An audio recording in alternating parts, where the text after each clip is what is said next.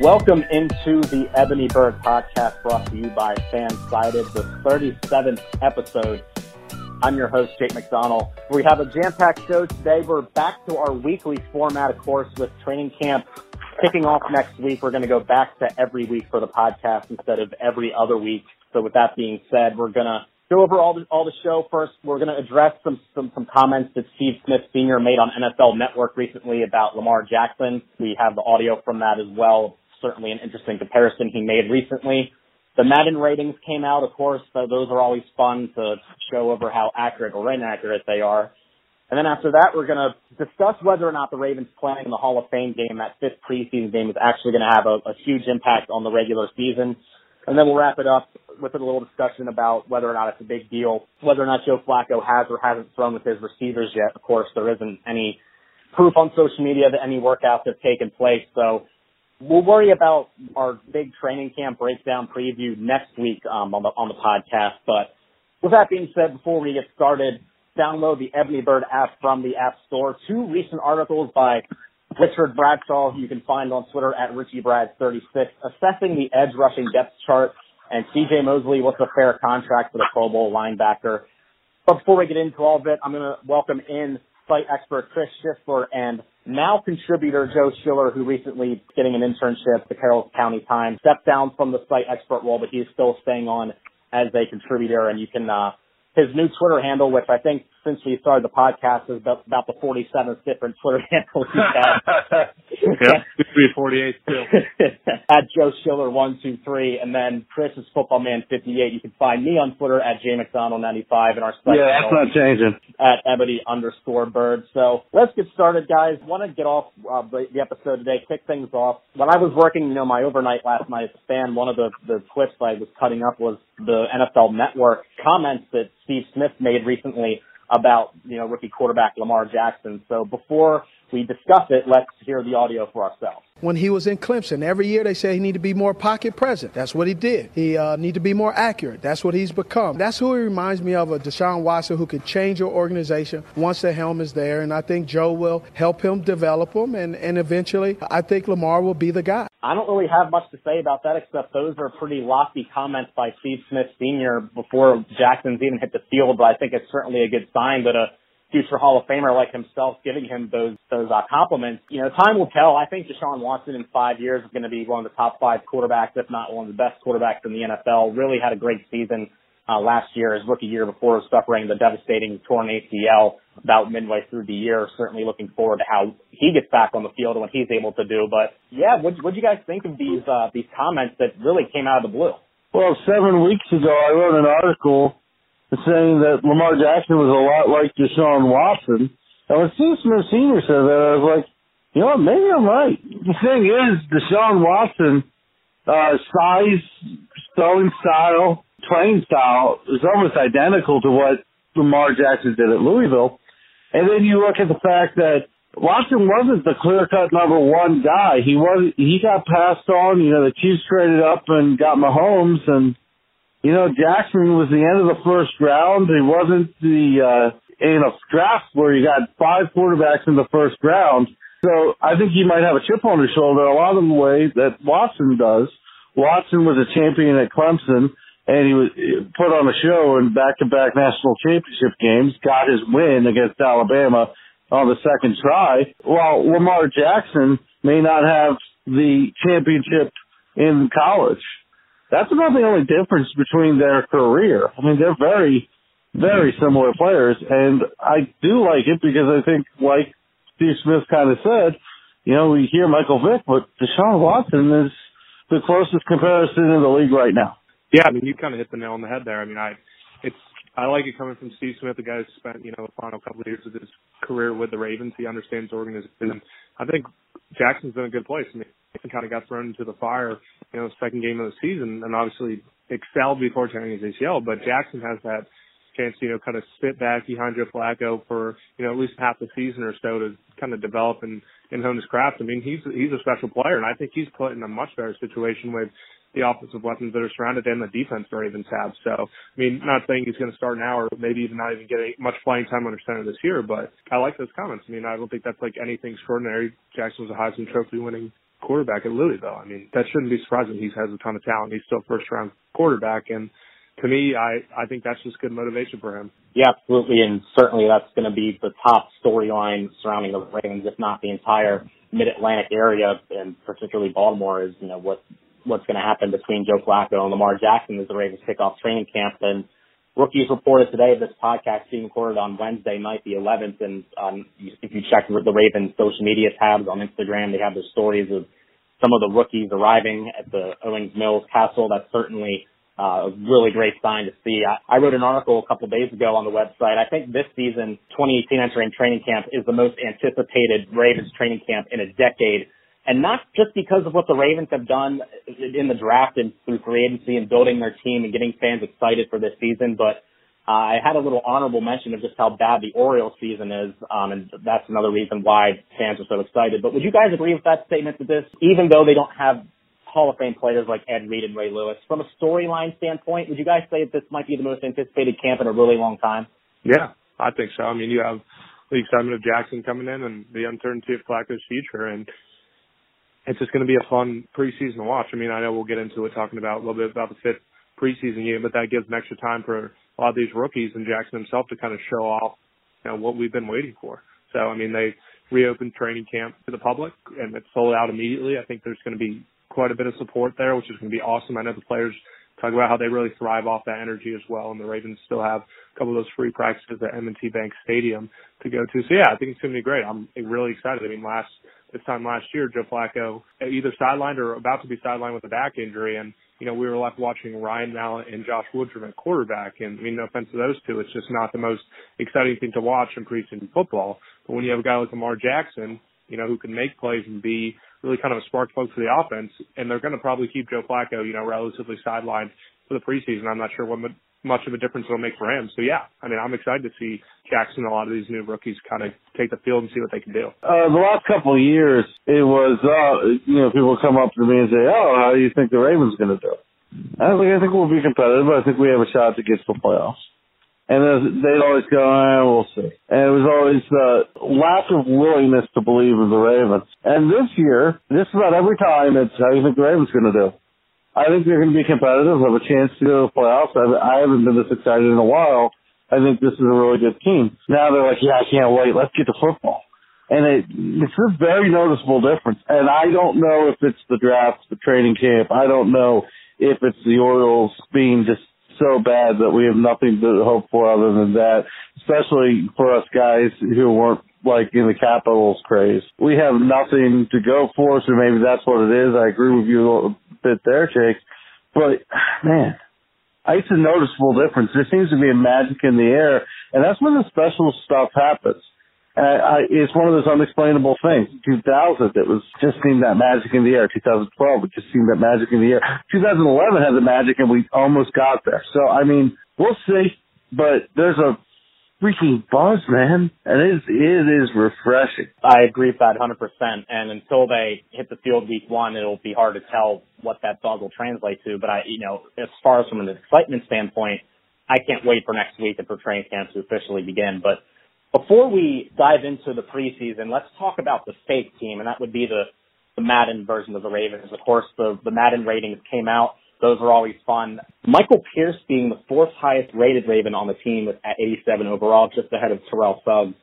Maybe Pierce just at this stage of his career might be more versatile of a player than Suggs, just from the standpoint if he's in his 20s and Suggs is in his mid 30s. But I don't think Michael Pierce is the fourth best player on the team. He's not. I was a little shocked to see that, especially there's a little bit of talk about, you know, with Brandon Williams moving back to nose tackle, how Willie Henry could kind of maybe even take over a little bit of Michael Pierce's playing time. So yeah, I was pretty shocked to see that. And the next one now, both quarterbacks, at least the top two on the depth chart, Flacco and Jackson, both rated 79 overall. Lamar Jackson, the fastest quarterback in the game with 91 overall speed. I had a post up about that a couple of days ago. But the question I have is, Flacco and Jackson both being rated 79 justifiable or no? I don't know. That's tough because, I mean, I can agree with Flacco being a 79 overall, but Jackson still just hasn't, you know, played it down yet. And I know his speed, I'm sure it's getting that rating up a little bit, but I don't know if I'd have him at a 79 just yet. Let's let the guy play and then see. Uh, I think it's pretty accurate for both. I'm going to disagree. I think if Jackson steps in game one, I think he's going to put up a show. I think you would have some frustrations, and I think it might go poorly. But I think he has the talent, and he would show that talent. I think we'd it'd be up and down. Flacco, I could see being up and down too because you never know what you're going to get from Joe. 79 is incredibly fair for Joe Flacco because he's good enough to win with, but he's not the reason you win a lot of times, uh, except for 2012, which is just an oasis of Flacco football. And Jackson, though, we have all that ability. How do you rate him poorly? Because you know playing with Jackson is going to be more fun than playing with Flacco. Yeah, I think we kind of have to take into effect that Madden ratings aren't always, you know, what we see on the field.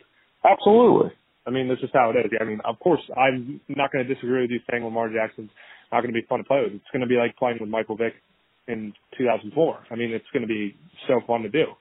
But yeah, I mean, it's just you can't you can't take these two seriously when comparing them to the field. But I mean, yeah, in Madden's sense, I could see it being the same. But on the field, I I feel differently.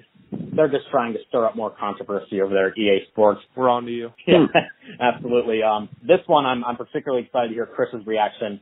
Ronnie Stanley continuing to be underrated at number 79 overall. I, I just don't think that's high enough.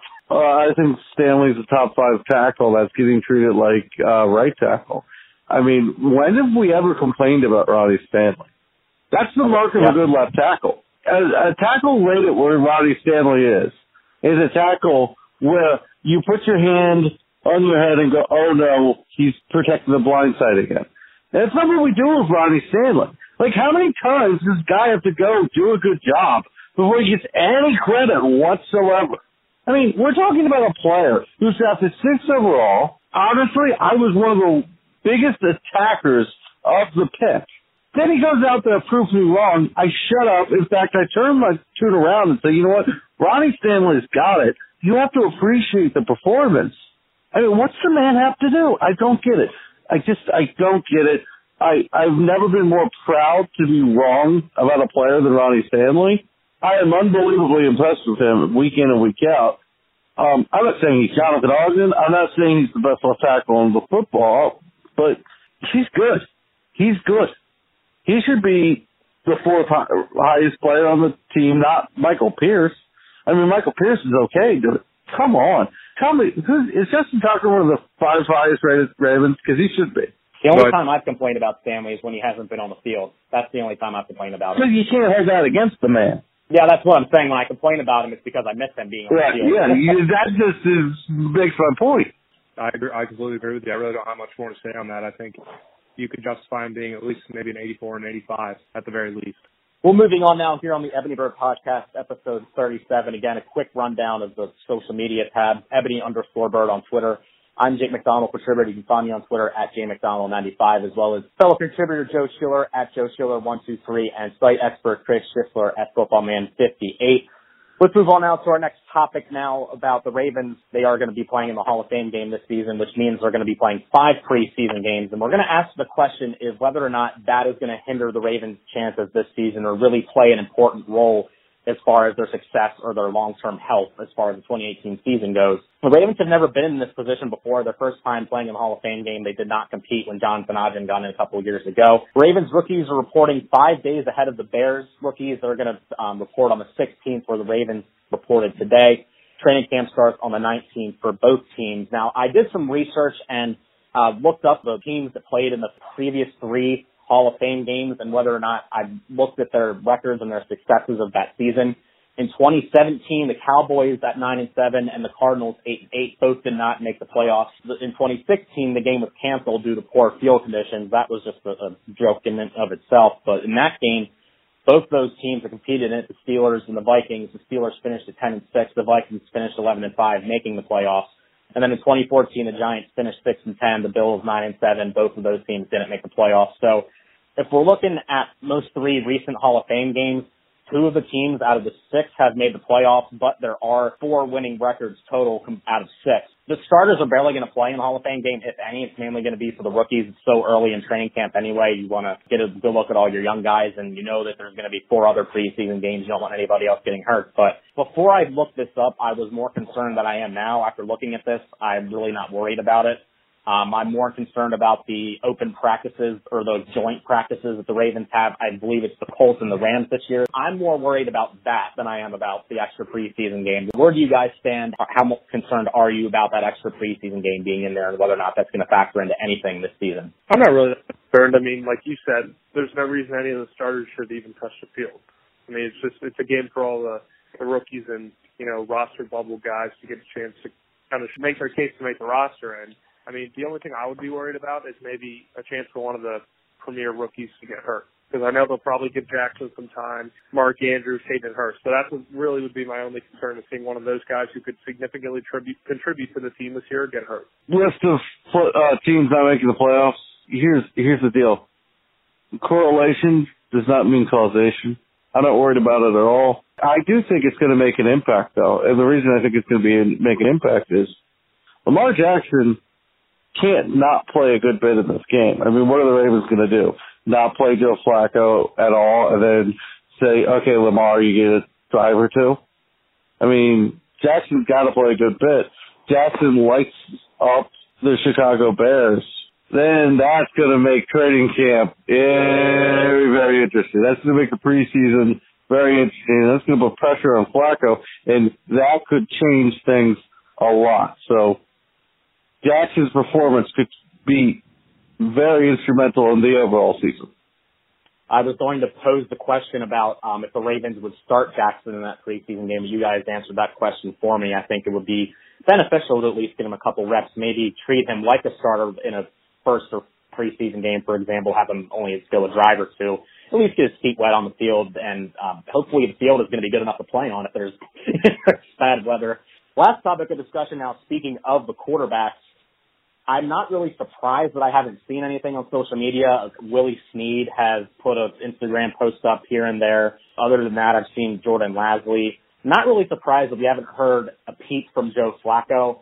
He, of course, addressed the media at the end of minicamp saying that the new receivers that the Ravens brought in and the rookies and whatnot, he had plans to throw with everybody in between then and training camp.